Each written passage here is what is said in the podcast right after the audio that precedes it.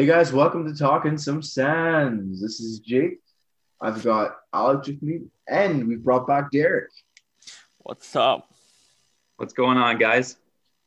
Glad to have you guys back. So, before we get really into the episode, I'll talk a little, little bit about, uh, I guess you call it a mini rebrand uh, we did. So, um, we threw up a new logo. Uh, a friend of mine did it for me, and it's honestly, it's honestly one of the nicest logos I've ever seen for a podcast. Bias maybe, but I kind of really like it. and also from from the logo of a theme song. If everything goes according to plan, it will play at the beginning of this episode once I'm done editing. If not, I'm gonna sound like a liar. and yeah, um, another little thing is uh, I'm gonna try to we're gonna try to minimize around the NHL talk now because I noticed that our podcast episodes are usually around two hours, which for me, it's not really a problem. But for some um, listeners, they don't really want to listen to anything more than 45 ish minutes, I've noticed. So, um, and we're going to try to cut down the time a little bit by just focusing on just the stats. Anyways, let's get right into it and uh, let's um, talk about the draft. So, um, before the draft, we all know the new jerseys were released. And first, I'm going to ask your guys your opinions on it. Yeah, so uh, I'll step in. Um, I think the rebrand, um, when we finally got to see the official product, um, it's it's what we were expecting. It looks really, really good. Um, I thought it looked better as a full uniform, like when we seen, um, I think it was Chabot and Tkachuk and some others in there as well. I think Nick Paul and Connor Brown um, putting out the full uniform. I thought the blacks look phenomenal. Um, and and the whites too. So uh, so I'm super excited about the rebrand. Um, I think it it's finally a look that uh, that a lot of people will get behind, and I've already seen you know so many people buying these jerseys already and, and posting pictures. So it, it's a good move by the organization. Yeah, I, I second that. Uh, I mean, they tricked they, they tricked us into watching the news a little bit, but that's fine. Um, was, I I personally thought it was really cool how they revealed it. Um, I mean, it was kind of what we expected. The black ones looked so good. The white ones looked clean as heck too. Uh, and I do like how like you know like every person I've talked to pretty much like whether they're a Sens fan or not really like the really like the new jerseys and the new logo. So it's a, that's nice to see some positivity there. But I definitely give the rebrand like a top tier grade from this from the Sens there. That was classy. Yeah, I I really really like the jerseys. It's for those who might not know, it's basically uh, the old the old black jerseys from I guess is it the '90s or early 2000s, but modernized. So there's a couple things different about it.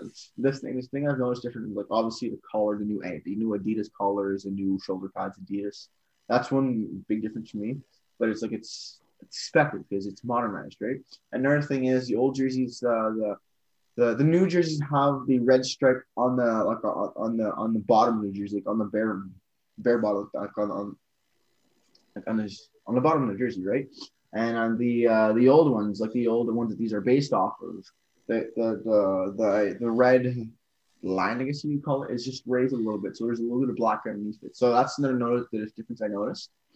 I love the jerseys though. Like they're nice. Look, these are probably one of the nicest jerseys the Sun have ever worn. Probably the nicest, in my opinion. Yeah, I can agree with that. Yeah. I have a little bit of gripe though. It's not not not with the not with the jerseys itself, but it's how they revealed it. Like as you mentioned, uh, we kind of got tricked into watching the news, which um, kind of sucks. But like whatever, it's if we watch the news, whatever. But like we we watched, I think it was 25 minutes in, which is not the other world. But for those who don't have cable, like me, I use NHL Live to watch hockey games. That's why I consume my hockey. I don't watch TV. So I didn't. I wasn't able to watch the, the, reveal live, I kept trying to find uh, uh, feeds of the news like on CTV.ca. I couldn't find nothing. So I, I was really um, I was I was like mind my language, but I was I was shit out of luck. I couldn't really see it. I had to rely on Alex sending me a video video of it live. Yeah, I mean, yeah, like maybe the news wasn't the best route, but I mean, I guess like their focus was to kind of target that Ottawa, like oh, Ottawa audience, right? So I understand why I did it for sure. Yeah. It, was it was well done, but I would have just I would have done also I would also done a Twitter live or something like that up to twelve, or I mean maybe even a YouTube live off with a team social media team. That's what I would have done, but it's still a really nice jersey. Fair, fair. Yeah. And what are your thoughts, Derek, uh, on how you revealed it? Yeah. So again, I'm an out of town Sens fan. So uh, just like you said, Jake, uh, I don't have a local uh, news channel uh, that I could bring up. So I was just kind of following along with uh, with the reveal on Twitter uh, just prior to the draft. But um, I didn't have a huge problem with it, to be honest. I mean, it's not something that we're really going to remember anyway. And the team, like the official Twitter, um, released a nice little video like right after that. Yeah, so I really, really liked the video that they released. I thought it looked really good. Um, and then I seen some, you know, some feeds after that people shared with me. So I didn't have a huge problem with it. Yeah, it was super nice. Yeah. Anyways, let's move on. Let's move on to the next topic. So let's talk about the draft. So uh, Ottawa had three first round picks, a bunch of second round picks, and some third round picks. We had a, we had a bunch of picks going into the night, we had like uh, I think it was 12 picks going into the draft. Obviously, we made some trades. Well, let's talk about our first pick, Timmy Stützle. So my reaction, I'm going to see my reaction after you guys. You guys go ahead. Yeah, you want me to step in here and go right ahead? Go. All right. So, uh, yeah, the uh, my initial reaction. I mean, I I just assumed we knew what the pick was going to be after LA went and picked Byfield. So, I mean, there was no real surprise. Uh, but then they went to uh, they cut to Alex Trebek and and entered like a, a Jeopardy scene, and I thought that was one of the most incredible things that the organization has accomplished in the last little while. It was just such a perfect moment. Um, I, I, don't think Timmy Stützle knows really who Alex Trebek and Jeopardy is because it's I think it's just a Canadian show, but uh, but it was still just a, a, terrific way to introduce the pick, um, and hopefully one that uh, that he's going to remember for a long time. Uh, the other thing that I loved was that he revealed his jersey number when he put it on, so I thought that was uh, a special touch as well. Yeah, uh, I, I, I remember had the same sentiments there. Uh, I mean, if you guys watch my YouTube videos, uh, Tim Stützle or Tim Stützle was the, the, player I raved about the most. So I'm super excited to get him. Um, obviously, it wasn't much of a surprise, but there was still that you know, I did just a part of me that was like, are they really going to go off the board here? But I, I, I was pretty confident it was gonna, he was going to be the pick. But that Alex Trebek uh, way was really cool. So uh, I and number 88 is fantastic. That, that's a wicked number. Yeah, I like the number. So honestly, I'm gonna go a little bit later, a little sidetracked in this. I am so glad I recorded my uh my initial reaction to the pick as it was happening. As soon as LA went, uh, as, as soon as Ottawa pick was in, I started recording, and I am so happy to. The Alex Trebek was so unexpected. It was great. Like I, I, was, I was seeing uh, tweets come in as I was recording, so I, I knew Alex Trebek was going on was coming in, but I didn't know how it was going to happen. I thought he was just going to come to the podium and say the senator select, right? But no, when I saw the whole Jeopardy skit, that was just phenomenal. And seeing and seeing Stützle smiling, putting the Sens hat and Sens jersey on was just that for me that was a highlight of the draft. That was really really nice. Like it was sick. And I like his number eighty eight. He said he wanted to wear number eight, but he respects that he was retired and all that. So he went with his next number, eighty eight, which I like. It's a nice number. Can't really yeah, and uh, really.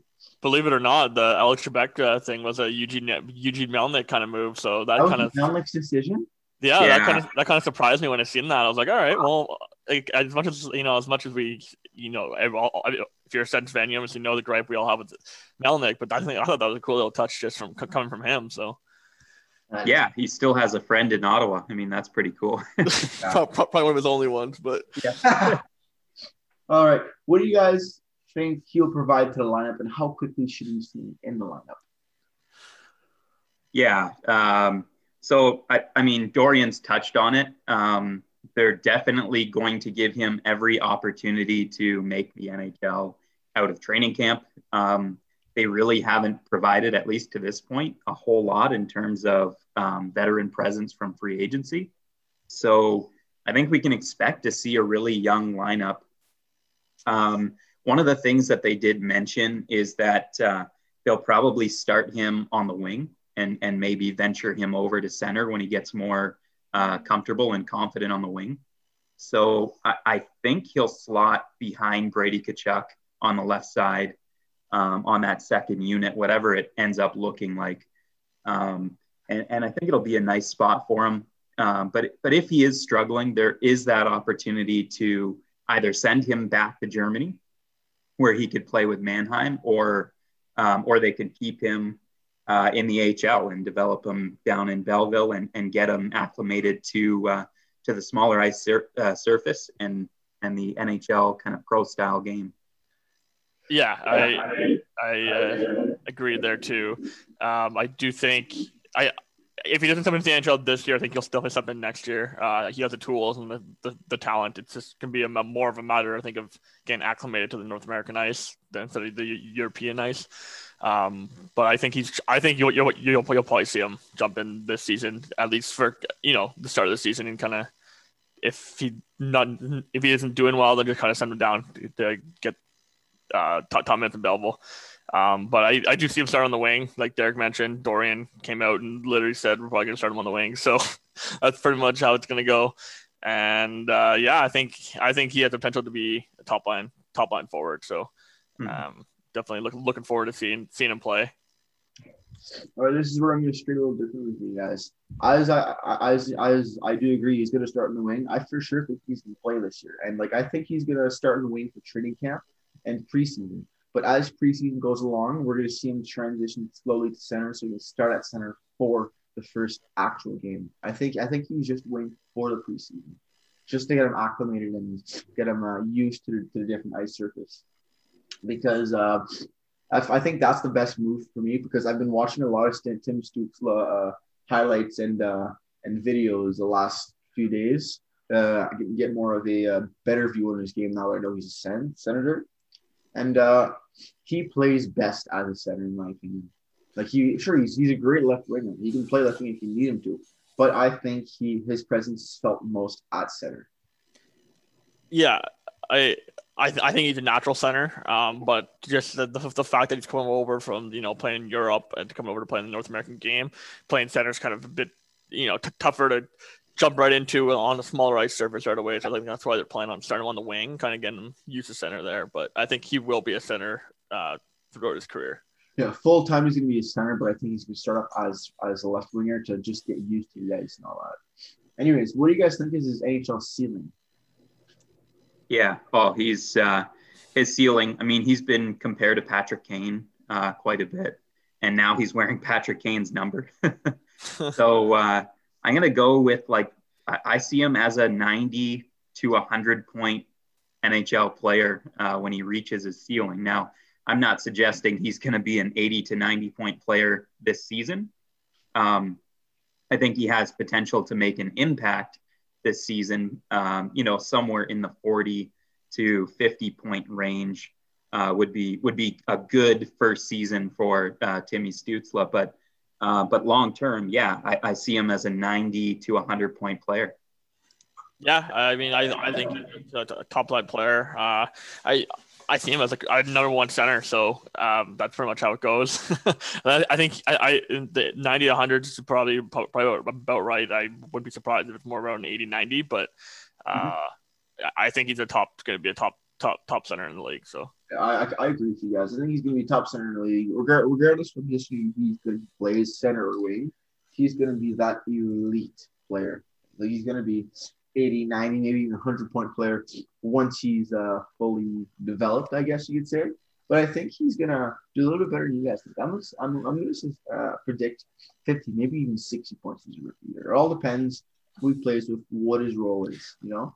Yeah, I mean, he has he, he has the jump already because he's already played with men. So it's not like you know like if you took a Quinton Byfield for example, who's you know dominating the OHL, but he was playing against 16, 17 year olds, yeah. or like he was playing against like 30 20, you know, 25, 26 year olds. So, yeah.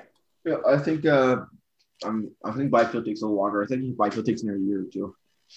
All right. So uh, here I've got a um, a link from uh, from a, a scouting report of Timmy Stützle from a friend of mine, uh, Joshua Tesler. Great, great, uh, great scout, great writer.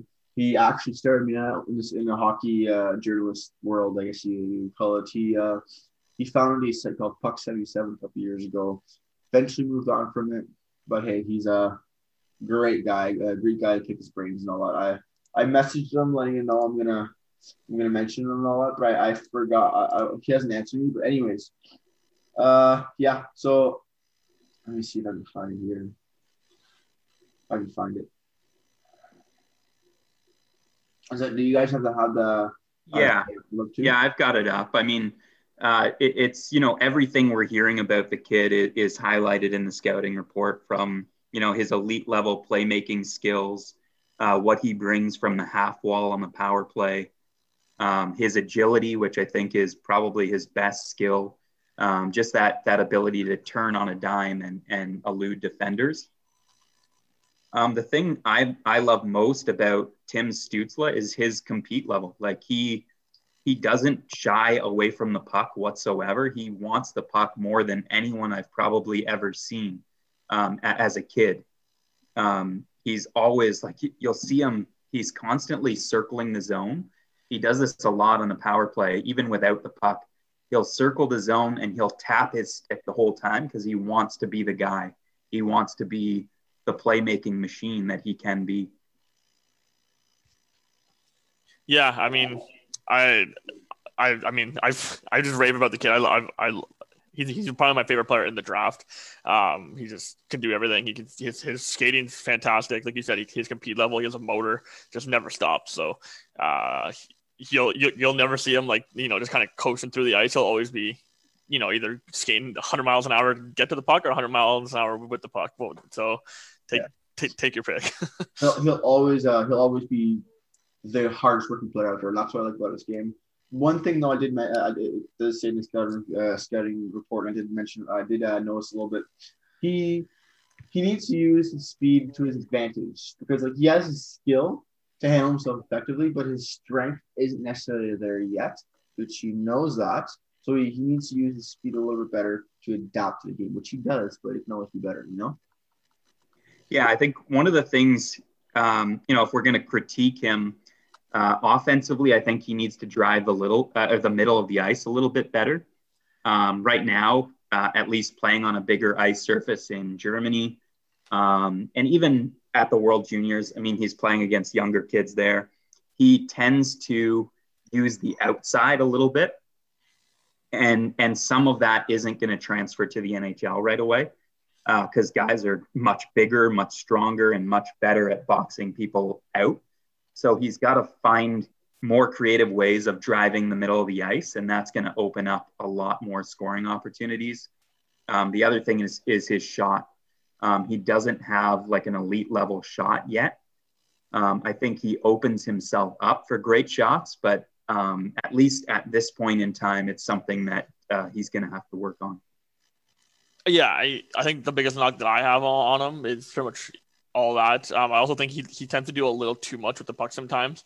Yes. Um, and I don't know if that's because you know his teammates in Mannheim aren't as you know skilled. I'm not. I, I, I didn't watch a lot of Man, Mannheim games, but um, he just seems seems to hold on to the puck a little too long sometimes and tries to like find find like the perfect play instead of you know just dishing it in front of the net and hope for a rebound type thing. So uh, hopefully he can work on that a little bit. But he's like the epitome of a high risk, high reward player like he will try something special pretty much every time he's on the puck.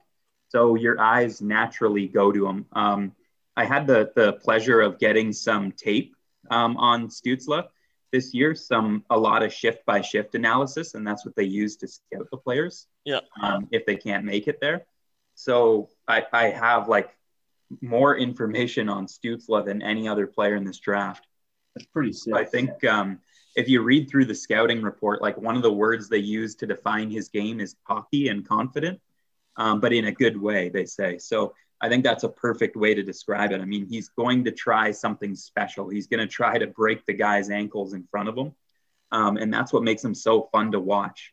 But uh, but at times, it's his decision making that needs work. So uh, at the NHL level, he's going to have to learn, much like Erik Karlsson did, when you go and when you don't go. And I think that's why they're going to start him on the wing.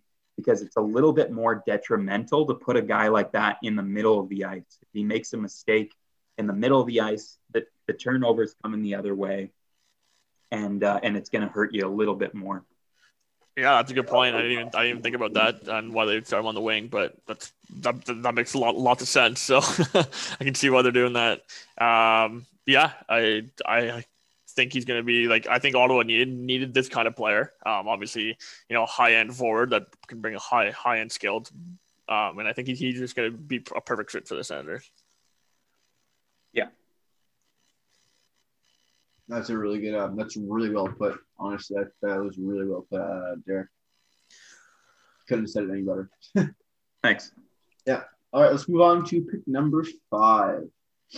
So um, the Senators opted to choose uh, as a, as they believe the best defenseman in the draft. They picked it. They picked Jake Sanderson at number five, and um, my one question is is before I before I say my opinion on this, why do you think the Senators opted to choose defense over forward at this I, here? I'm very curious to see what your answer is there because I know you had him at five for the longest time. Yeah, so Jake Sanderson, something, uh, someone that uh, that I was harping on Twitter for a long time, and I took a lot of heat for it from a lot of people that uh, that, quite frankly, wanted two forwards instead of Jake Sanderson. And fair enough, there's a lot of elite level talent uh, that the Senators might have passed up to take Jake Sanderson. Um, he's a longer project, so I mean, he's going to the University of North Dakota. Um, he's probably going to be there for at least this season, possibly next season, and we'll see him in a couple of years. Um, so I could see why people were hesitant to take someone who's going to take the, the longer road, so to speak, to the NHL.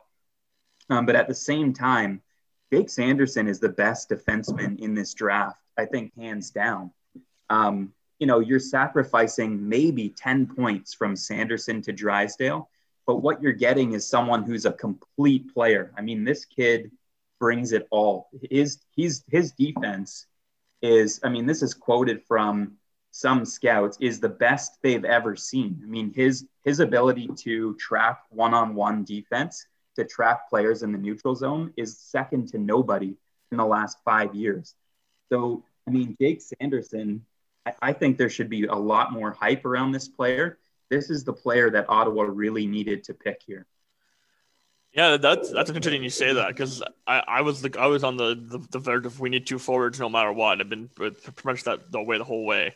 But after Sandin was taken, I I wasn't I wasn't like super upset, but I was a little shocked.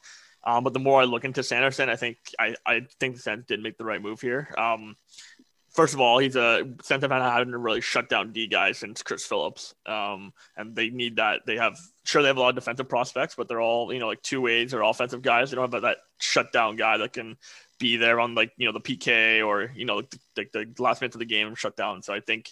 Um, and obviously, defense wins championships. Everybody knows that, and you that's how you do a rebuild. In my opinion, build from the net the net out.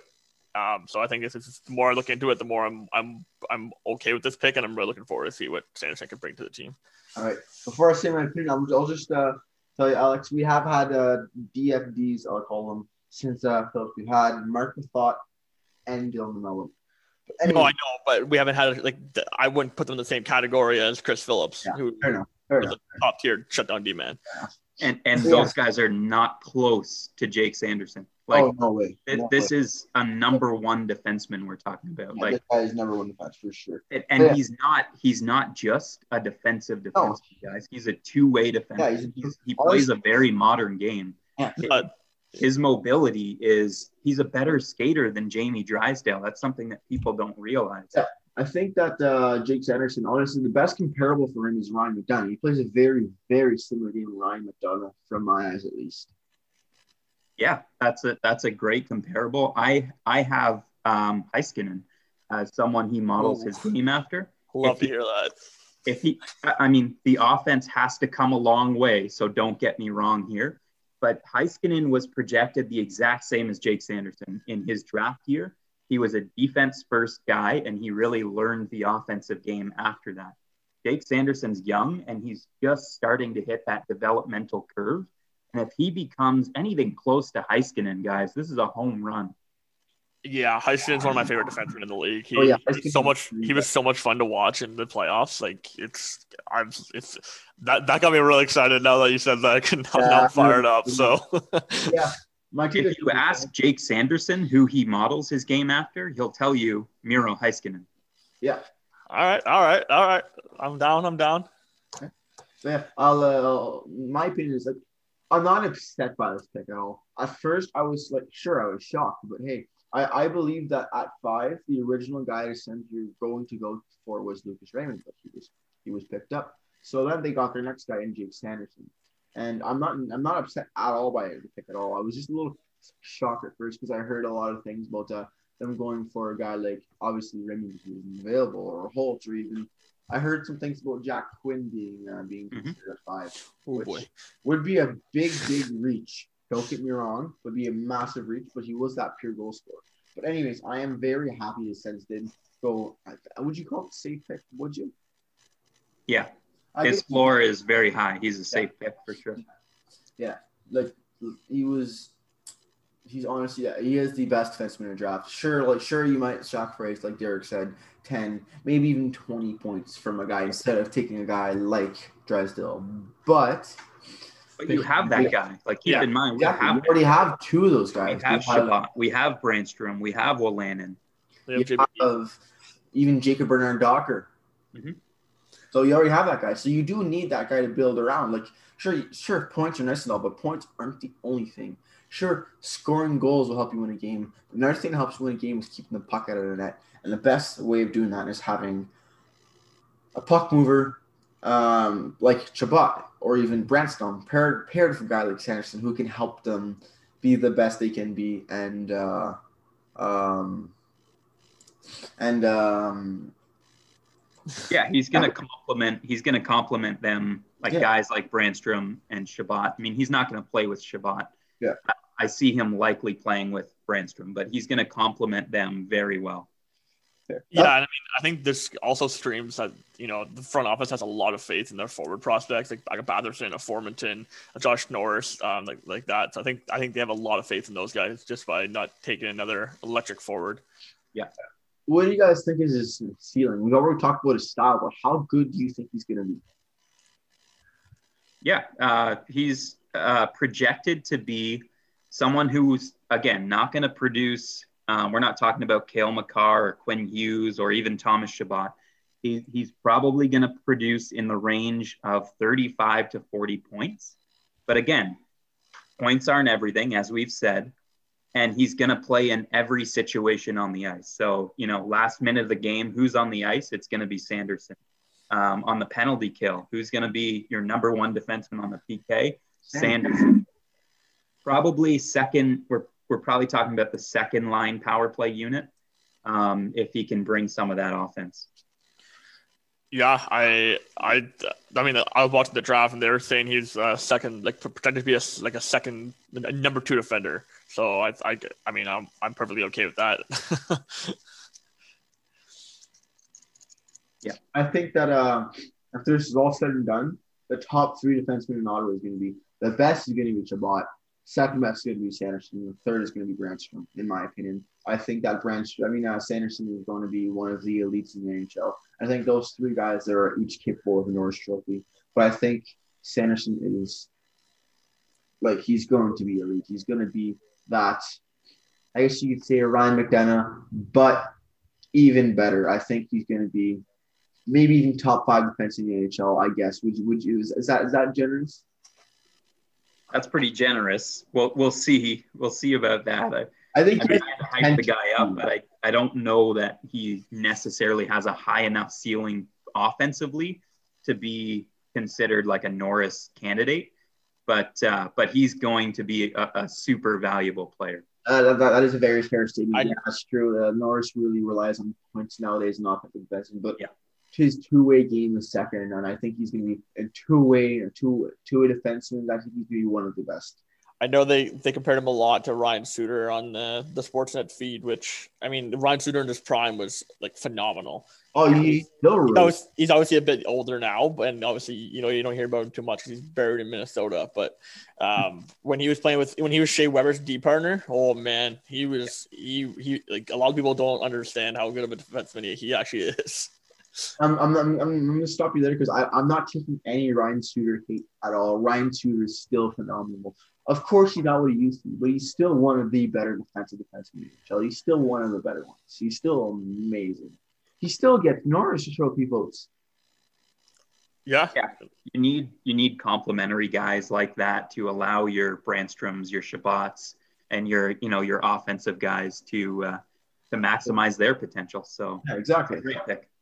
All right, let's take a look at the uh, uh, other Sens picks. I don't really have a list here. I forgot to uh, forgot to revise that and take take put a look on put a put all the picks on the list. I But can bring them up real quick here. yeah, sure, go ahead. But yeah, uh, the Sens eventually used kind of their was it twelve or thirteen picks they had. They Yeah, they had 13 originally. They traded one for Josh Brown, traded one for Matt Murray, and then traded another to move uh, that uh, Wow. pick up to get Kleven with uh, Toronto. So they used 10 of 13. yeah yeah. So yeah, that's true. Yeah yeah yeah yeah. All right, well, I have, I have all the picks here if you want me to name them. Awesome. Go right ahead. So at 28 overall, they took Ridley Greig. Uh, 33rd overall, they took Roby Järventie. Uh, 44th overall, like Derek just mentioned, they moved up. They traded to get Tyler Kleven, who again plays for North Dakota. Um, and then the, the, at 61st overall, you got Igor Sokolov, which I know a lot of people are excited about. Um, 71st overall, in my opinion, I, I think it was a, a huge reach, but again, I, I, I'm not too, I don't know much about him. They took a goaltender, Leevi Meriläinen. Uh, I can't pronounce his name, but in 155th overall, they took Eric Engstrand from Malmo, and 150, 158th overall, they took Philippe Daoust from Moncton, and 181st overall, the, their last pick, they took Cole Reinhardt from Brandon. So, um, out of those picks, my favorite is honestly probably Robbie Järventie or even uh, Ridley, Riley Craig. I know that uh, they might not necessarily have the biggest ceiling, but I love the the game they bring, and I love the uh, presence they bring to the ice. And a lot of people uh, like to uh, like to hate on Dorion for reaching for quote unquote reaching his picks, but honestly, I like the way Dorion drafts. He drafts sure you like you want to have skilled guys, but if you're gonna have like a like a like like a guy who produces points like Ovechkin, but if that guy has a bad attitude, you don't want that guy in the locker room. I'm not saying Ovechkin has a has a bad attitude. It was it was a wrong comparable, but like if you, if you want to have a guy who has the skill level of Ovechkin, but not necessarily have the same level character, you're not really moving along because a team is a lot more than just players. A team is the connection to the locker. So you want to have that guy who has the skill, yes, but who also has the character. And I like how the Sens really, really uh, uh, dive deep into that. Yeah, and I mean, while we're on the subject of connections, that seemed to be one of a few common themes that Ottawa went with to draft their players. Yeah. Like there was always some sort of connection, you know, whether it was the University of North Dakota or uh, someone that's played for DJ Smith in the past or um, or someone who's linked to a current Senators player like Igor Sokolov and Drake Batherson. There was just a lot of, of links that could be made. But it, it's clear to me with the, uh, looking at the list that we have in front of us that uh, Ottawa is trying to become a really hard team to play against. They're almost building a team that resembles the St. Louis Blues, you know, a team that has a stacked up um, core of defensemen, um, but also up front has a lot of guys that that teams just hate to play against. yeah, the pe- pesky are back. Yeah. Uh, and yeah, I mean, I completely agree there. The connection thing was kind of it was it was just kind of cool to follow through the draft. And like, I know people are you know looking way too deep into it, but um, it's it's I, you know th- this point the NHL has been going on for years, so there's gonna be connections everywhere you look. But it's it was a cool cool storyline to follow.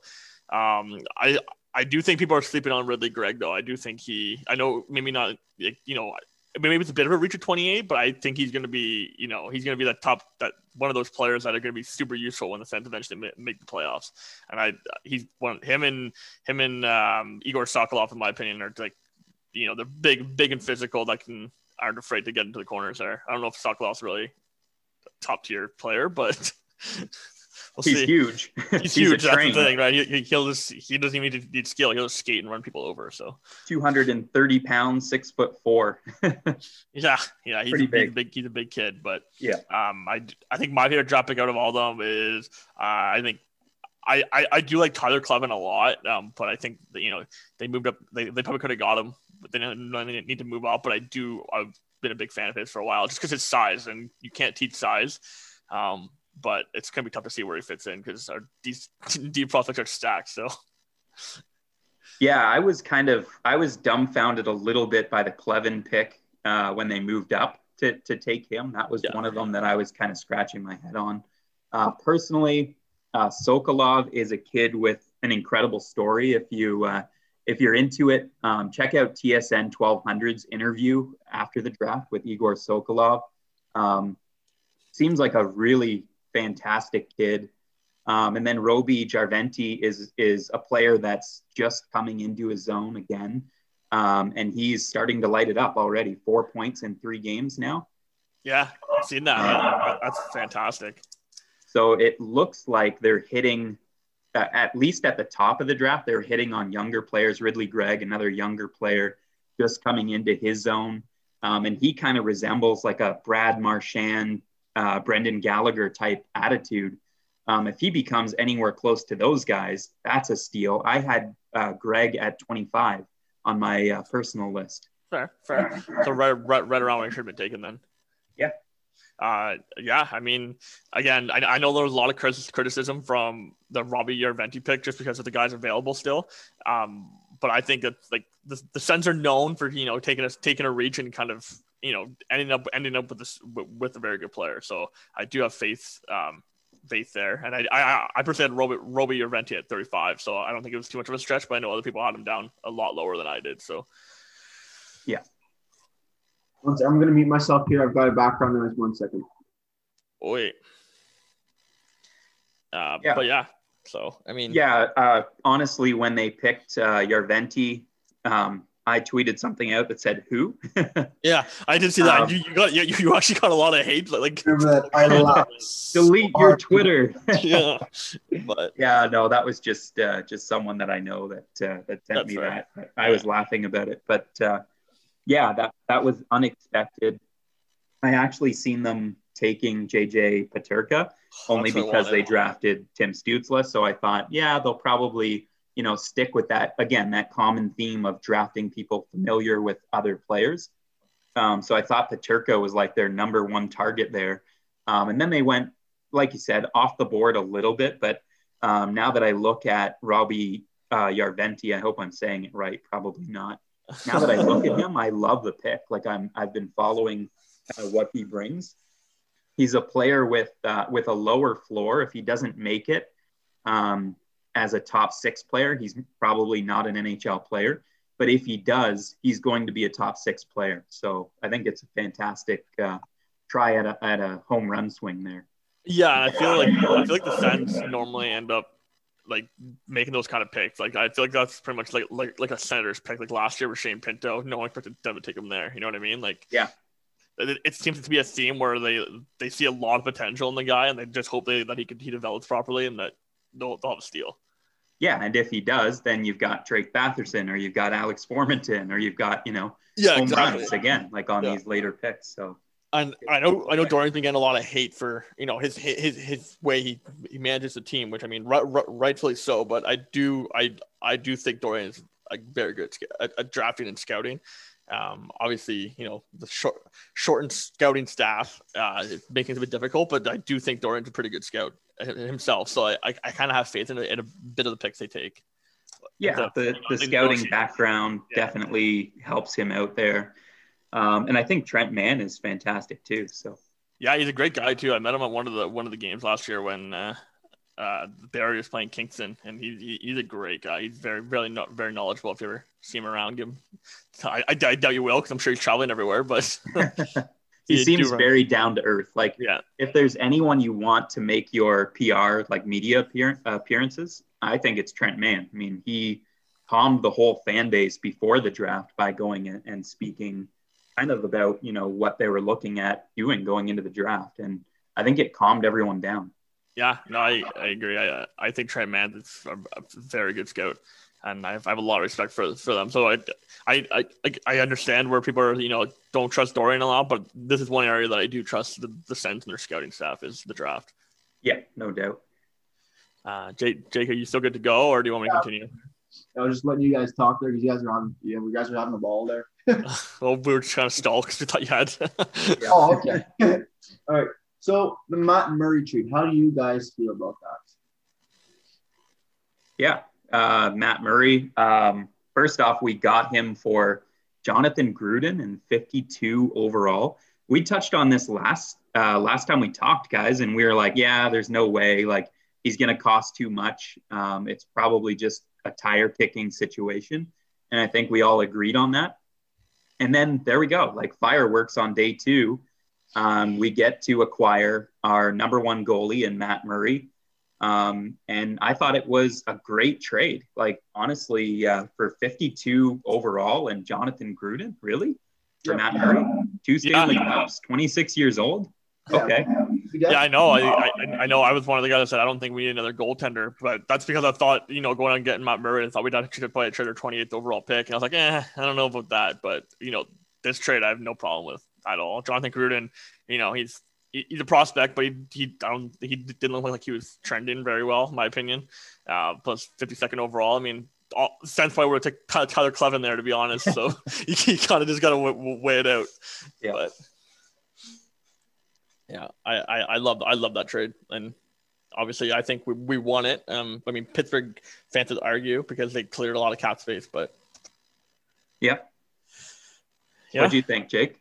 Uh, yeah, exactly. I think I think the trade we definitely won that trade for sure, but it all depends on the map we get. I think with working with Pierre Groulx, in my opinion, one of the better goaltending coaches in the NHL. He helped us develop Craig Anderson. He helped to develop Craig Anderson being what he became to be. He helped uh, develop uh, Andrew Hammond, even though it was just for one year. He helped Andrew Hammond gain confidence. He helped uh, Mike Condon uh, those two years we had him. Yeah, I think uh, Pierre Groulx is, is a, very underrated goaltender coach. I think he can do phenomenal things for Matt Murray. I think Matt Murray will become one of will, will become the former the old Matt Murray, I guess you would call it. And I think he's really gonna uh, flourish with the Sens. And uh, he, they signed him to a full year uh, contract worth I, on annual average value six point twenty five million dollars, and I'll start by saying, as as much as I believe, and a lot of people believe it might be rich, have to get to the floor somehow. And if Matt Murray can be the Matt Murray we all know he can be, he will definitely be one of our one of the team's best players, probably even considered a team MVP. So I think it's while the contract might not necessarily look the best right now, in a couple years it might look phenomenal. Yeah, I think uh, the other thing that we might be missing that the contract is doing um, for the Senators is it allows them to expose Matt Murray to Seattle um, at expansion without you know any potential that Seattle's going to claim that contract unless he has an outstanding uh, year. Yeah. So really, that allows us to protect Hogberg. So not a bad contract. It's interesting that it's a backloaded contract. I found that part a little bit interesting. But again, sign of the times, I guess, uh, right now. Um, they're figuring that they're they're going to get more money uh, revenue down the road. Not a bad. I mean, it, the contract is high. Uh, the annual value is high. To me, we just had to keep the term down under five years. Um, so I think mission accomplished there. And like you said, we have just a ton of cap space, so it really doesn't uh, doesn't impact them negatively in any way. Yeah, I mean, I, I, I think the turn's perfect to be honest. I mean, I maybe would have done three, but four four fine. Uh, six point two five is a little rich for him, but at the same time, he's still like I I seen people you know on Twitter saying, "Oh, the Suns could have got Markstrom for less money," but the thing like I think the term here plays a lot into that, and I also think Matt Murray's age. If I'm gonna pay six point two five million dollars to a goaltender, I'm gonna pay a 26 year old goaltender, not a 30 year old goaltender that much. So um, I think I, I think it's fine, and obviously the Sens need to get to the cap floor. Uh, the Sens can afford this kind of contract for a little bit at least until they, you know, I, if Eugene keeps his promise and spends the cap, spends all the way to the cap. But um, I I think it's a, a fine deal right now. So yeah, exactly. Later on, maybe like the second, like the, the two last years, it might come back to bite us. But I think like the first two years, I thought I don't think it'll you'll, it'll affect us that much. Yeah. yeah. and I I think that like before going to this for sure, like our goaltender of the future for me is either uh, uh Sogaard or Gustavsson, one of those two. But at the same way, at the same time, this gives both of those players and all of our, goaltending prospects that safety net. If they don't necessarily turn out as well as we thought. We always have that guy to go back to now in Matt Murray because he is still relatively young enough to be, I guess, our goaltender of the now and the future if needed to be. so I, I, like this move on multiple ways. Yeah, and I, I hate to interrupt, and uh, you know I know it's supposed to be a Sens podcast, but it just sounds like Alex Pietrangelo is going to Vegas. So yeah, yeah, I saw that. Yeah. Oh I wow! Just, I just wanted to throw that out there. I don't know how they're how they're managing that, but I'm sure we'll we'll see soon. I'm sure the Leaf fans will be just thrilled with that. yeah, I know, right? Like, yeah, someone else isn't going to Toronto. Surprise, surprise. Yeah. Wow. Yeah. yeah. Yeah. Um. Yeah. That's all I'd say from Matt Murray. And now I'll, I'm going to pass the table here to uh to Derek for here for the next next note here. The Alex. The Alex. Wow. wow. I'll, I'll, I'll hold off here, but I'm sure me and Derek are gonna have a bit of agreement on this part, so we'll see. The Anthony Duclair situation. Derek, yeah. It. So here we go, Anthony Duclair. oh boy, this is something that, uh, that I I reacted to on on Twitter. Um, I was pretty vocal about it. Look, Duclair was one of my favorite players to watch last season. I thought he was absolutely electric. Um, I love the, you know, him joining forces with the Hockey Diversity Alliance um, and shout out to the Black Lives Matter movement. Um, Anthony Duclair, here, here's where things kind of changed, in my opinion. Reported yesterday by Brent Wallace, Duclair, who chose to represent himself, asked to be part of the long term picture in Ottawa. He wanted to be a core member. He asked for $5 million over a five year term um, that's when talks between him and the organization took a complete left turn, uh, turn and the organization uh, was willing to offer $6.2 million over two years, which to me seems pretty fair. Um, so, so the interesting point there and, and my thoughts around it kind of changed in that Duclair was asking for way too much term and money for, for a player who hasn't really proven himself. I mean, he scored a lot of goals. I don't want to take anything away from him. Um, and he was, as I said, like a really entertaining player to watch. But he does have defensive deficiencies that uh, that he hasn't been able to rewrite yet. Um, and you know, he, he's a again a high risk, high reward type player. Um, so what do you what do you guys think about the Anthony Duclair situation? I changed my mind a little bit on it, so I'm not as as hot as I was. I'm gonna I'm gonna, I'm gonna be. Um, I know people probably know me as like super positive sense fan, and I, I, I am. I always have been. Um, but I, I, I deleted the tweet now. But at first when it happened, I said I I I, I believe my my tweet was I promised myself two years ago that this team wouldn't take away my love for the game. Blah blah blah. But sometimes it's hard. That's what I put. Yeah. Um, just because I I do I Anthony Duclair was super fun to watch, and I know he had, he had some, some, some consistency issues. Uh, he scored mm-hmm. 11 goals in December and then zero, I think, in January, one in February, one in March. So, yeah, you know, like, he went like three months without scoring goals. But at the same time, it's the thing I think that bothered me the most was the fact that you know, the, the Sens already get ripped on for not spending enough money. And now, you know, like they're arguably the player with the most goals. They're not spending money on. So I was like, oh man, here we go again. but um the way and, and it's the timing guys it's the timing well, like it, it, happened right after we're celebrating the draft we're know, celebrating matt murray and then we know, get that even, news and it's like are you kidding me I believe my friend actually commented on my Twitter post. He's like, he's like, "LOL, what happened? You were so excited yesterday." And I'm like, "Well, welcome to being a Sens fan." But um, yeah, the more I look into it, like I, I, the more I'm like, okay, I get it. I like, I, I see both sides of it. I see, you know, Duclair saying, hey, I had a career years, most goals I've ever scored. I I want to cash in on this. but at the same time, the sense the Sens are like, well, you know, like you had a career year in December, but the last three months, like, yeah, you didn't really do anything to prove it to us. So I see that. And I know a lot of, I had a big, I had a big argument with my buddy the other day. He's like, well, they, they should have qualified him and tried to trade him then. And I'm like, I, I agree, mm-hmm. but if you read the the Hailey Salvian Athletic, it sounded like What's they the value, yeah. yeah, and it sounded like they they did explore the trade market a little bit, like not too much, but kind of just kind of like see what they were going to get for him, and I feel like it probably wouldn't have been a good good return. So um, maybe that's what happened, and obviously De- Duclair still, you know, like he hasn't signed yet, and he's still willing to come back to the sense if everything works out. So it's not an end all be all.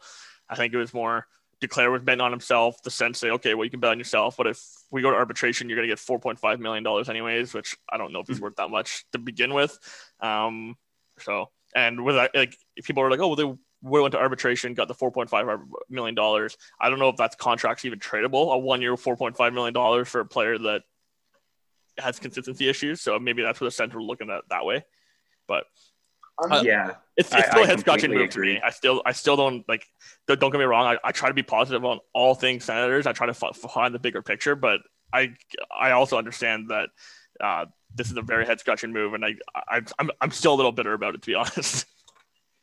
Yeah, and and for me personally, it came after the Gudbranson signing too. Yeah. or yeah. or did that? No, I think Gudbranson followed this, but that was another one that I was like, really, we're gonna spend four million dollars on Gudbranson, who is a seventh defenseman or yeah, you know yeah. someone who's going to play on your bottom pairing, and you're not going to spend that money on your top goal scorer in Anthony Duclair.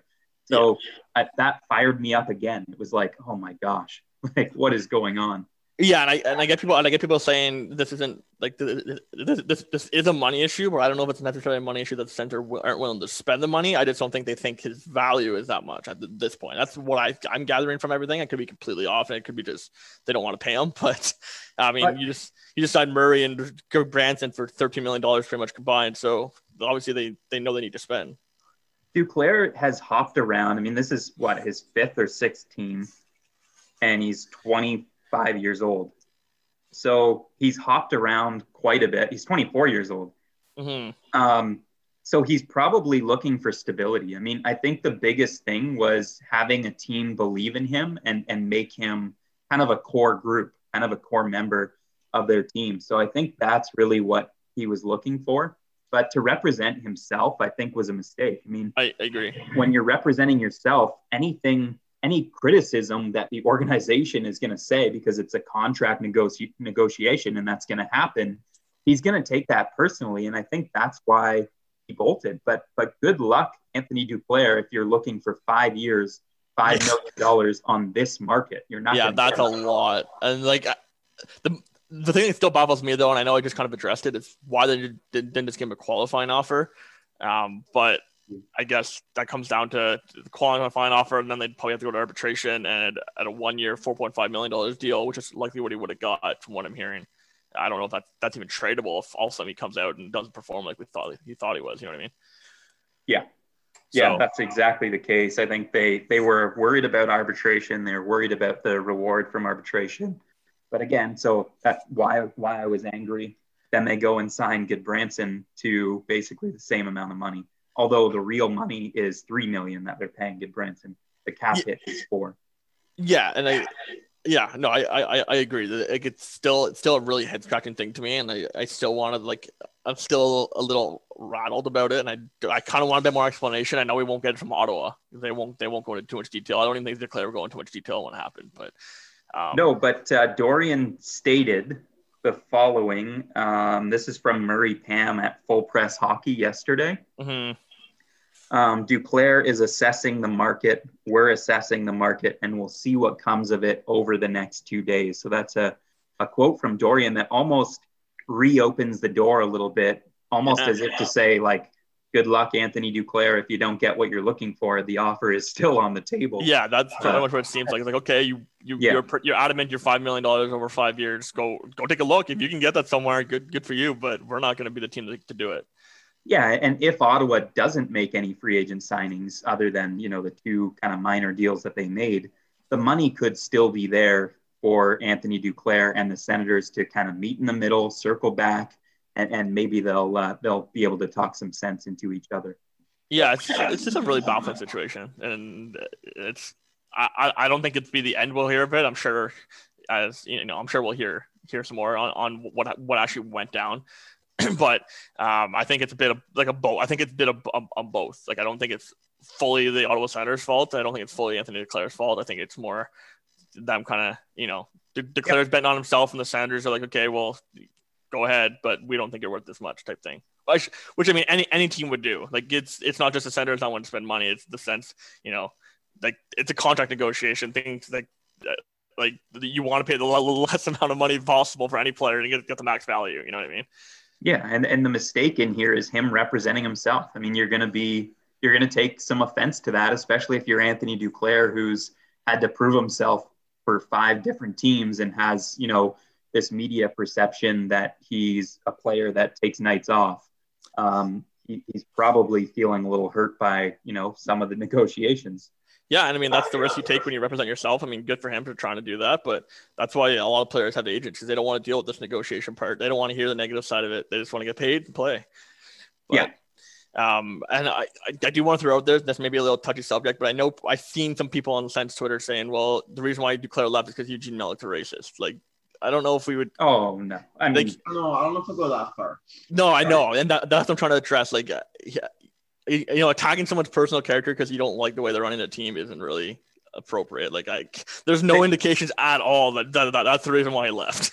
That's ridiculous. I mean, they just signed Erik Gudbranson, who is very vocal about, you know, the Black Lives Matter situation, and you know, so, someone who's been an advocate for uh, for Black players in the National Hockey League. So yeah, I don't. Think- I, I think that's just, you know, that's just Twitter yeah, no, I agree. I seen I, I just seen that starting to starting to gain some traction the other day, and I had like I have to address this on the podcast when we get there. But that's just ridiculous. That's just a ridiculous statement. Like that's that's that's attacking someone's character, and I mean I'm all for people being negative and criticizing, but when you start going that far, like come on. Yeah. Yeah. So I'm gonna move on to the uh, next part of our, of our, of our list. Let's talk about some oh, signings. You got no opinion on this Duclair thing, eh? I mean, I've got you guys really fine. Fine. You guys really said it great. I love Duclair. He's one of my favorite players in the league right now. He's, he, he was one of my favorite Senators this year, and I love what he did with the Sens. I love how he brings that character. I love how he brings that um that um that electricity, right? Yeah, yeah the extra oomph yeah, exactly. the offense.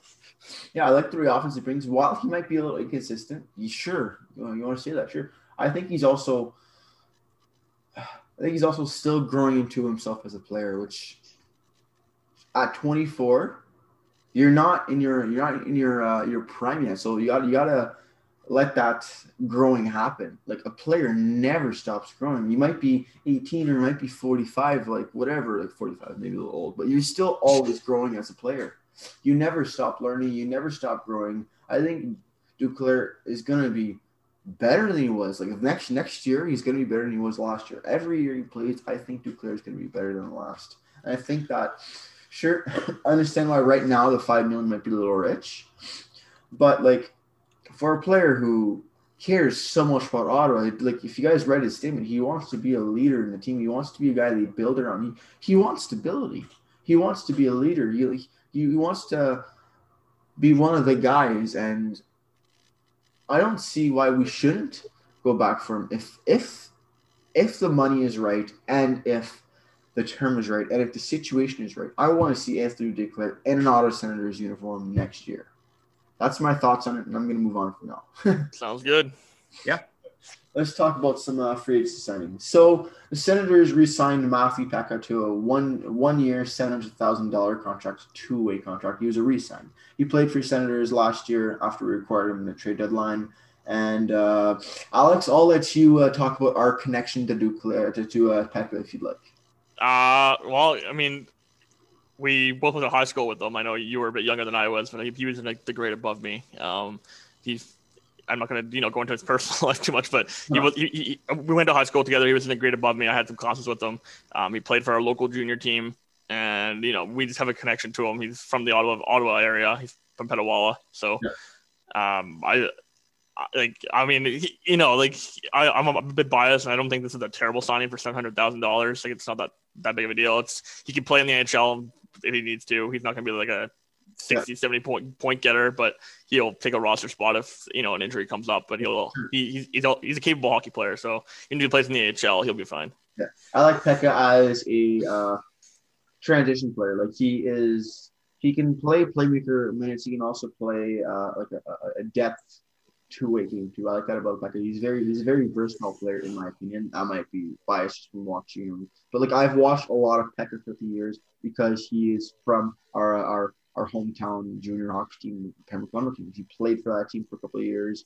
He was the captain of his uh, NCAA team in Quinnipiac, or I'm saying that wrong, but yeah, yeah, no, that's Quinnipiac. Yeah, he was a captain for that team. He's one of the, he was one of their best players. He he uh, I didn't know Peca very well personally because he was a lot older than I was, but he baby he babysat my best friend for my, my childhood best friend for a long time, and I always heard stories about him loving hockey and all that. And I did meet the guy a couple times as a kid. I met the guy a couple times throughout my life. I consider him. He recognizes me if he sees me. That's that.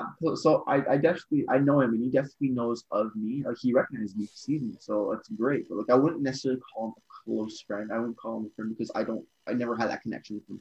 But I do love Peca because he is. Um, he. Bro- I guess you could say he's. Um, he's Pembroke's finest. I guess you could say. Yeah, I mean, he, that's awesome, guys. I love he's just a depth signing. He's just, yeah. just, just, just, a depth signing. He's no more than a depth forward. Don't get me wrong. He's not going to be a superstar, but I, I love that. The, I love that the Senators are bringing in a guy that really like Peca is the reason why one of the reasons why I really started getting really into hockey. Like it's I always like I saw I, I went I watched him at a game and I, I just I loved watching him play and it's, it's, it's one of the things that really brought me into the game. So I like that that, that the Senators are brought him in. Uh, obviously traded for him. He's from the area, so he knows the area, and he's honestly like he's been captain for his NCAA team. He was the best player for his junior team. He was he's a great guy to have in the locker room. So maybe if he's not full time NHL, he could also be a great guy in the NHL. Maybe maybe we're captaincy in the AHL help help help that young guys. You know, you never know. That's my thought, thoughts on that. Yeah, I mean, um, Derek, do you have any thoughts on it? I don't think you'd have like, um, as much to say yeah, we do. I, but... don't have the the same kind of connection. I'll, I'll say uh, hashtag hockey bloodlines. How's that? Yeah, there we go. his, his father, uh, Michael Peca. No relation. Um, no relation. Oh, that's not his father. No. No. Oh my goodness! Cut, cut, cut it all out. Oh, that's not, no, no relation. I thought that was his father for sure. No. His mother. Okay, well, never mind that. His mother is a retired teacher. His dad, I'm not too sure what his dad did, but no, no relation to uh, to Michael Peca. Okay, so yeah, so that's how much I know about uh, about Peca, aside from the fact that he played a few games with Ottawa last season. But uh, yeah, no real opinion, guys. Fair, fair. All right, Logan Shaw. He played in the Winnipeg system in the last year. He was he was he played for Moosehead. He played for Winnipeg. He played a little bit. He was up and down the lineup. Uh, we signed him to a two year, 725 two way contract, AAV 725. Um, okay, I think uh, I personally think this is an AHL signing. I'm not too. Sure. I don't know much about this guy, but I think this is more of an AHL signing. What do you guys think? Yeah, 20, 28 years old. Um, he did actually play 35 games last year. Um, so again, he could play if you need a place filler kind of thing. If people get injured, he could play in the NHL. Um, but he's not going to be a, a point producer, um, just kind of a, a, guy that will take up a, a, roster spot on the fourth line if need be. I think he had five points in 35 games. Yeah. Yeah. So, I mean, I'm not going to spend time as I did on Peca because I don't really know too much about him, but he just kind of adds, you know, experience onto that AHL lineup. And like you said, if an injury occurs or they, they make a trade and they need, need to fill a roster, he'll just be one of the guys that comes up and fills that hole until they can yeah, he's he's a 28 year old. He's huge. He's 6'3", 208. So yeah, uh, so probably a, a, physical force out there. Yeah, and he's going to be he's going to bring experience at a that AHL team that's probably going to be super young again. So yeah. One sec here. I think I got a notification here. Currently, Thomas Greiss signed with the Detroit Red Wings for two years at 3.6 million. Yeah, Troy Stecher signed with the Detroit Red Wings as well. No, yeah, I, I didn't see that. But yeah, Thomas Greiss is your goalie now. Okay, cool. But yeah, uh, back to the uh, back to that. I think yeah, I think Shaw is the NHL guy who can come up the NHL injury or whatever, but you never know.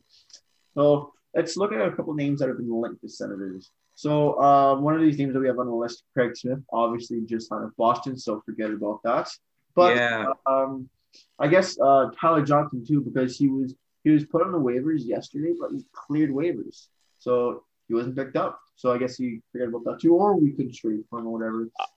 I wouldn't say I wouldn't say forget about Tyler Johnson. I still think the, from Pierre LeBrun, there's still traction on him. It's just his contract is not very good. Oh, it's not Uh, even like I, it's a player I want the Senators to target, but it's still a little rough to swallow a four four years left on five million dollars. Even at, even as a team that needs to spend to the cap, that's a lot of term left on a guy that's like the Tyler Johnson's caliber. Here's my opinion on Tyler. Yeah, Johnson. and he, he's 30 years old too. Yeah, so, it's like I, I can see why I can see why the Sens didn't claim him on waivers, but I can I like I'm- I also question it at the same time. But I I don't think I I don't know I don't he I don't know if he screams that like I don't know it's tough it's tough to say what the Sens are really thinking on that because he he has a like a five million dollar cap hit, but he's only owed like three million dollars. So That's another scream Eugene Melnyk move, but um. His term is just terrible. I think that's what's tearing a lot of teams off. Yeah, for sure. Yeah. I think here's my opinion on on uh, on on, on Tyler Johnson. Tyler Johnson is not a bad player. He's a top six player on a lot of teams. He was a top six player for Tampa Bay last year, and he won the cup. Like he's a, he is a skilled hockey player, but that contract is scary to say the least. The thing of Tyler Johnson is the only way I'd like to see Ottawa bring him in is if you don't bring back Anthony Duclair and you don't really have that option for the top six right wing to help transition the young guys in. Because sure, you want Connor Brown or or, or um, Anthony Drake Batherson in top six. Maybe they're not ready yet full time, so you want that guy to help transition. You know, so that's the only way I would justify getting Tyler Johnson. I, th- I think if this term was like two years, maybe they would have made took a shot at him. But four years, like you'd be thirty four. Like that's a that's a lot. Of And he's commitment. got a full no. yeah, and clause. you've got to think of the players that are going to be blocked if you bring in a Tyler Johnson. yeah, exactly. Um, you know, so, some of the Josh Norris and you know Logan Brown. If we still have hopes that Logan Brown is a center and Colin White and Tim Stützle, Yeah, So- exactly. So and, and we still have Tierney um, likely, and Anisimov's here for another year. So I think you're looking at him as a center though. Like he is a center though. He played. He yeah, played that's center for- why that's why I played rhymed center at off the centers. Yeah, is center. Yeah, he is a center, but he, he has played a lot of right wing ever since Brayden Point has emerged. He, he's he's he's played more right wing than he's played center. So I guess you could use him as a winger. Yeah. but fair enough. that, that that that contract is still there. You don't really want him taking that spot up long term. Short term, if you want a guy to help transition the players, if he's got a weaker if he's got a weaker term on the contract, for sure you go for him. But at four years, I think it's a no go. And I, I don't think the contract the contract even movable. Like like if they if they get him, like even if you know like oh team people people will be like oh they, they can just trade him. I don't know if that's even movable in like Oh, two, years, two years from now. Oh, not not not really movable contract in this economy. Yeah, It would have negative value for sure. Like Yeah, you'd, feel- you'd have to move him along with a draft pick or yeah. something. So I think that's I think the term is what's scaring the Sens away from this one. But I don't I don't really blame them yeah, to be honest. yeah, I, I agree with what you guys said. The player I like. Um, I, I like the fact that you can slide him over to the right wing. We need a right winger. Um, I like his his overall abilities. I like he can put up some points. Um, he can score some goals for sure. He's had 29 goals twice in his career. Um, I, I like the player overall. The fit is good for this season. Um, maybe good for next season, and then after that, um, yeah, he's going to be blocking someone, and you'd have to buy him out if if anything, because there wouldn't be an option there. Yeah, exactly. Yeah. Yeah, let's talk about the couple of guys uh, listed though. There's a there's a couple of guys off the list I also mentioned, but a, a guy uh, that uh, that has been linked to the Senators has been Andreas Athanasiou. I don't know if he's signed since, but Not yet, no. but I think that'd be an interesting move. He he's a center who can also play wing, so he's a very versatile player in that sense. I think that if you bring Athanasiou in, he is a winger instead of a center because Ottawa is. I'm not going to say rich center wise, but we have a lot of centers we have to develop.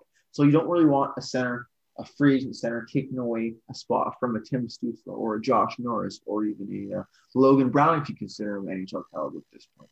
It all depends where you play Athanasiou. If you sign Athanasiou, I think he's a winner for a Sen- for the Senators at least. Yeah, I think um, Athanasiou is a name that uh, I kind of circled out there because you're losing Anthony Duclair. So Athanasiou is a player that can essentially replace what Anthony Duclair was. Um, exactly. you know, high risk, high reward type player um, who brings an insane amount of speed. Um, but but he's a player who needs to reinvent himself a little bit. He's 26 years old. Uh, it seemed like he broke out a couple of years ago. He put up 54 points for Detroit, and it looked like he was going to be their number two center. Um, but then he dropped down in production and he got traded um, recently to Edmonton and didn't really fit in there. Um, so he's a player that has sort of the same kind of character flaws, if you will, that uh, that Anthony Duclair is said to have. Um, but he's a player that I had the chance to watch a ton in Barrie um, when he was uh, just a kid, just a prospect uh, for the Barrie Colts. And man, was he insanely skilled. Like he stood out like a sore thumb. Every game that I went to, I was there looking at uh, other players specifically, and I couldn't help but notice Athanasiou and, and his skill uh, and his speed. It was just dynamic. Um, kind of a similar player to uh, Alex Formenton, really. So uh, he's he's a player that I think Ottawa should target on a short term deal and high risk, high reward. Why not? Yeah, exactly. Yeah, I, I, I agree. I think Athanasiou is the like probably the main target I'd want right now on the players that I'm looking at. Um, just he fits the Senators mold. He's not like super old. He's 26.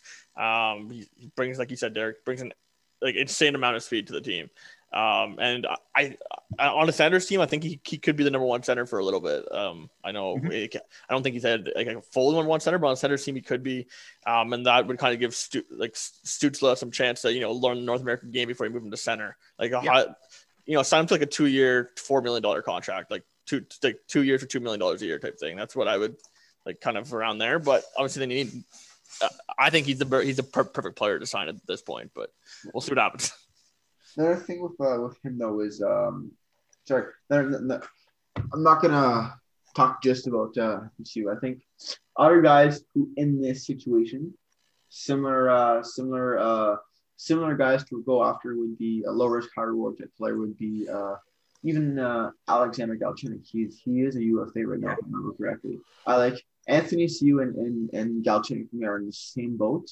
They have the skill to be top six players in the NHL, even top one players. Just they've had they've had a couple of missed opportunities. They haven't really produced to the level expected, and I think that they've been misused in some ways too. I like that thought a lot, Jake. Uh, Galchenyuk, 26 year old again. Um, you know, he was a really, really top caliber prospect for Montreal. He's a um, really just, good player. Don't get me wrong. He just hasn't yeah. fit in anywhere he's played so far. And that is a deterrent factor for sure. But it also, Duclair didn't fit in anywhere he played. And he scored 20 goals this year and last year. Yeah. And, and let me let me read something out for you guys for a second. Right. Uh, a stat line. Here it is. Five years in a row, 46 points, 56 points, 44 points, and 51 points. That Alex Galchenyuk. Yeah. I mean, it's just recently that he's kind of dropped off of a cliff a little bit in terms of production, but he's been bounced around so many times. I think he'll be a player that that just wants a little bit of stability and he needs an opportunity. So I really like that idea, Jake.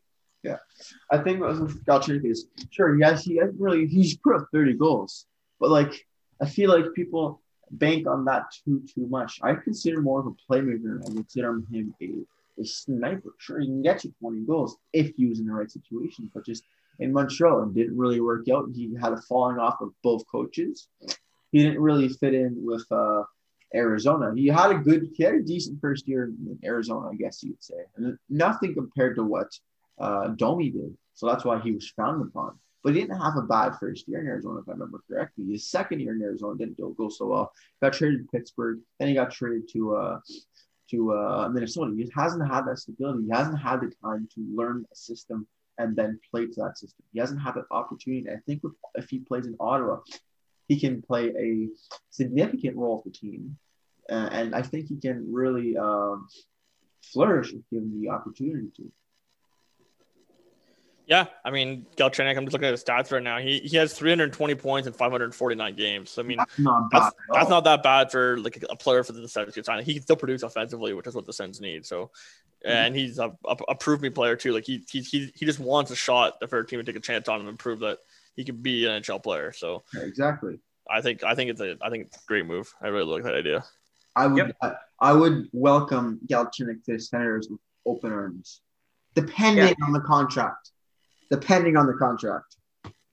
Oh, I, I don't think he's going to get anything over the moon uh, in in term this uh, this offseason. Yeah, probably like a one year, one mil. I could Yeah, see him the getting situation. a two two year deal max So maybe two point five max per year. I think he's gonna get maybe three depending. Oh, I don't know I about think that, but that's we'll see. I think that's rich for him. I think two to two point five is ideal for for Galchenyuk as a proven contract. Yeah, it could be worth the risk. I mean, there's Exactly. Worst there's a lot that this this guy can do offensively if he if he does kind of hit that next step. Yeah, and worst comes to worst, if he doesn't really fit in out of one and two year contract, you can trade him away and retain the contract. Yep. For two years, go right ahead. You know. Anyways, uh, other players that have uh, suitable options that Derek was very. I'm going to thank you very quick, Derek, for. I, I usually uh, I usually make up the notes for the podcast and all, but I didn't have the time to uh, the last couple days. So Derek really came in clutch and made the notes for for this episode. And a name that he threw in was I find a little interesting. It's Tyler Toffoli. Uh, this is the name that uh, that people on Twitter are certainly uh, talking about. He's uh, you know more of a local kid, um, close to the area. He's he's a right wing, right shot, um, 28 years old. Kind of foots the bill in terms of uh, what Ottawa might be looking for. He really fit in with Vancouver. Um, he he played top six minutes, uh, sometimes even over guys like Brock Boeser he had 10 points uh, in 10 games with them. Um, yeah, just just a player that obviously Sens fans want. Here's kind of the the heartbreaker that I'll tell you uh, with Toffoli is um, he's probably looking for a lot of term. Um, his number is going to be much higher than some of these other guys we're talking about. Um, so I, I see it as something that would shock me. It would be very unlikely but uh, but yeah, we can we can have that uh, dissecting his game. Yeah, I mean, I think it's I think it's a it's a nice little talking point. I, I I don't know if I think he's a bit of a stretch, but I also think you know that local connection might you know that if if he did, did want to come to Ottawa, that'd probably be the reason why. Um, he's but yeah, he's going to be a longer term like a longer term kind of guy, probably around like four or five million dollars a year, I think. Uh, just just in today's market, I would expect a lot more if it wasn't where the situation of the world is right now. But um, yeah, so I, I, I think it's a good. I think I like the, I like the look of him. I like the look of he brings a lot of, like a scoring talent. He'd be an instant top six forward. Um, but we'll see what happens. Yeah, exactly. Um, yeah, I think that's it for this. Uh, I, actually no, I think Tyler Toffoli could be a decent option. Like I don't see him as a long term option, but he could be that's like he's wicked good. Don't get me wrong, but he could definitely help players develop. But I don't think I him being 28, I don't see him being a core member of, a rebuilding team just for like he's not old. Don't get me wrong. But once Otto is back to being in the playoffs, he's going to be old. Like he's going to be considered older. He's going to be maybe 32, maybe like that's when that's when you start becoming old in the NHL. 32, maybe 33. That's when I think Otto will start contending again, and I don't think he's going to be at the same level at that point. You think they'll? Do you think? Do you think they're five years out from contending? Not five years contending. I like they're going to make the playoffs in a couple of years, but I don't think they're going to be seriously contenders right away. You know, Yeah, yeah, I can believe that. Okay, that, that Yeah, just I, like I'm how with you Tampa- guys on that too. Just like how Tampa took so long to win a cup, just how Toronto's taking a while. Like Toronto's Oh yeah, the last couple of years, but just because you make the playoffs doesn't necessarily make no, I know, I know that. That's what I thought. That's what I thought you meant by saying contenders. Just to make, make, make the playoffs. And I was like, five years make the playoffs. I hope not, because I don't know if Sens fans. I don't know if Sens fans can put up with that long. We're gonna have But to be patient. yeah, another year or two, then we start making the playoffs. That's what I think. yeah, I I agree. agree. or least, at least fight for a playoff spot. Like I don't, I don't think we'll be bottom, bottom of the pool much longer. Exactly. Yeah, what are you guys expecting? Uh, that's another good point. What are you guys expecting out of this season uh, positionally? Like, wh- where do you think, looking at the roster today, um, assuming they don't acquire anything that's going to kind of tip the, the scales, what do you guys see out of this coming season? I'll go first if you may. Um, if I may, I mean, uh, I think that Ottawa is. I think this year is a transition year. I don't think Ottawa is bottom of the pack this year, but I don't think they're playoff either. I could say, I'm gonna say, uh, not late, tw- early twenties, maybe late teens in terms of uh, standings. I could see them range between like the 17th and the 23rd overall spot in the league. That's what I think around there. I don't think they're gonna. They're well, maybe 10, maybe 17 overall, Rich, because 16 for top teams in the playoffs. So I guess middle, not playoffs, but not bottom of the league. You know, middle of the pack for me. Yeah, I don't, I, that's a good question. I'm, I'm not sure. I still think they're. I think I still think this is a, a year they're they don't like. I still think it's a kind of a development year. So I think probably like bottom eight. But um, I do I do want to see some like some some improvement. Like if I can like you know. If, if I see more points and they're still like near the bottom, I'd be okay with that. But Exactly. um, I just want to take a step forward, but I don't think they're going to be right there. I think it, I think from like eighth to like eighth to like fifth, like last in the league, like top top ten at least. I think. Yeah, that's exactly yeah, that's exactly where I see it. I think we want to see some improvement, but then you know I look at the right side of their defense, um, and then I look at some of the experience that they've lost up front, um, and I'm kind of cautious to say that they're going to improve at all. Um, that they could end up being, you know, right where they were um, in the lottery conversation in the bottom five, um, and that's kind of where I see it as it stands right now. Um, there's still a lot of time before uh, they drop the puck on the new season, but uh, but I don't think they're going to be doing anything like I said that's going to tip the scales um, heavily in their favor. So uh, you're interjecting just a lot of young players, um, and hopefully it goes well for them. But I, I don't see them moving up a whole lot. Yeah, next next year's the year I think they're taking a bigger step. Maybe not Oh, like yeah. playoffs, but definitely next year I'm gonna have a lot more higher expectations than the, this season. Like if they if, if they finish dead last this year, I wouldn't like I would be like, all right, that's like I'd be a little rattled, but I'd be like, eh. I mean, you look, look at the lineup; it's not too too good. Yeah. So and we can start looking at uh, prospects for next year again. yeah, Turati or Yeah, yeah, Mike Clark or yep. it's gonna be exciting, excited again, but we'll see. Yeah. And I think that's it from us. On a leading note, I will just say that um, I just got this tweet right now. Torrey Krug on the bond, bond on the Bruins offer. I'm reading a direct quote here. It was pulled from me. I did not have an offer. When they offered me a year ago, they offered him a year ago, but they didn't offer him this year. I don't know what I'm expected to do. Just being blunt and being honest with you. Most people don't share that side of it, is, of it, but it is what it is. So Boston didn't even offer Torrey Krug a contract. What? Yeah, I mean, he's, he's probably just, just a victim of the cap, to be honest. Like, like the, their decor taking a serious hit. No, like I, th- I think Char- Charles a free agent. Uh, Krug's gone now. Uh, their top defenseman is Char- Char- Charlie McAvoy. So, uh, yeah. I'm not sure what Sweeney is uh, planning here with the Bruins, but like you said, they're kind of a cap crunch team. Um, they don't have a lot to play with, but uh, Torrey Krug, by all accounts, is a top four defenseman and a really, really good one at that. Um, so it is a, a bit of a head scratcher for uh, for Bruins fans, I'm sure. yeah, it definitely doesn't make too much sense. I mean, that's like if you're not offering a contract to the person. I mean, like I, I read that they, they had a contract on the table and then it got pulled like near the last minute. So I don't know if Pietrangelo or you know a top another top D man notified Boston that they'd be in the like the like the, the running, and then they're like, no shit, we can't afford Krug. But I don't know. Yeah. It's an it's a head scratcher. There's been a lot of head scratching moves this offseason for sure. I'm glad the Sens aren't the only ones that are getting scratching moves at least this time around. So Yeah.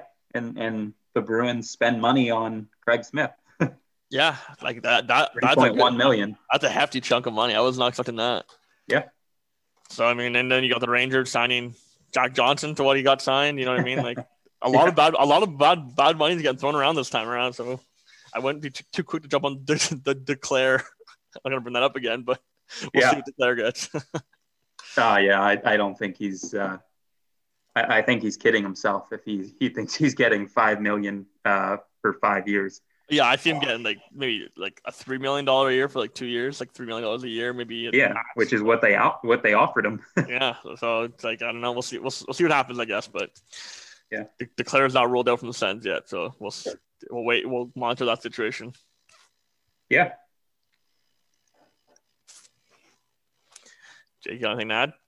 No, that's all really for me there. I uh I uh that's all for me. I guess that's it from us tonight. Let's give a little today, let's give a little bit of a uh, conclusion. I'll again I want to thank you, Derek, so much for coming coming aboard the podcast once again for a second week in a row. Great to have another hockey mind on the podcast of Alex and I. Uh and uh again you're welcome anytime you're welcome on the podcast. Yeah, thanks for having me on, guys. I had a lot of fun chatting with you. Thanks Yeah, again. I always love I always love hear, hear, hearing your take. So appreciate you coming on there. Thanks, guys. So I'm not too sure if I mentioned the Twitters earlier, but I'll mention them now. Our podcast Twitter is at some sense. My Twitter is at, at Jacob Revere. Uh, Alex's pod, uh, Alex's Twitter is at Alex Longo 15 and Derek's uh, Twitter is at dlee075. Again, like last week, like last episode, the Twitters will be in the in the in the pod, uh, in the podcast description. And hopefully, if everything goes according to plan, you guys will see the new logo as part of the podcast.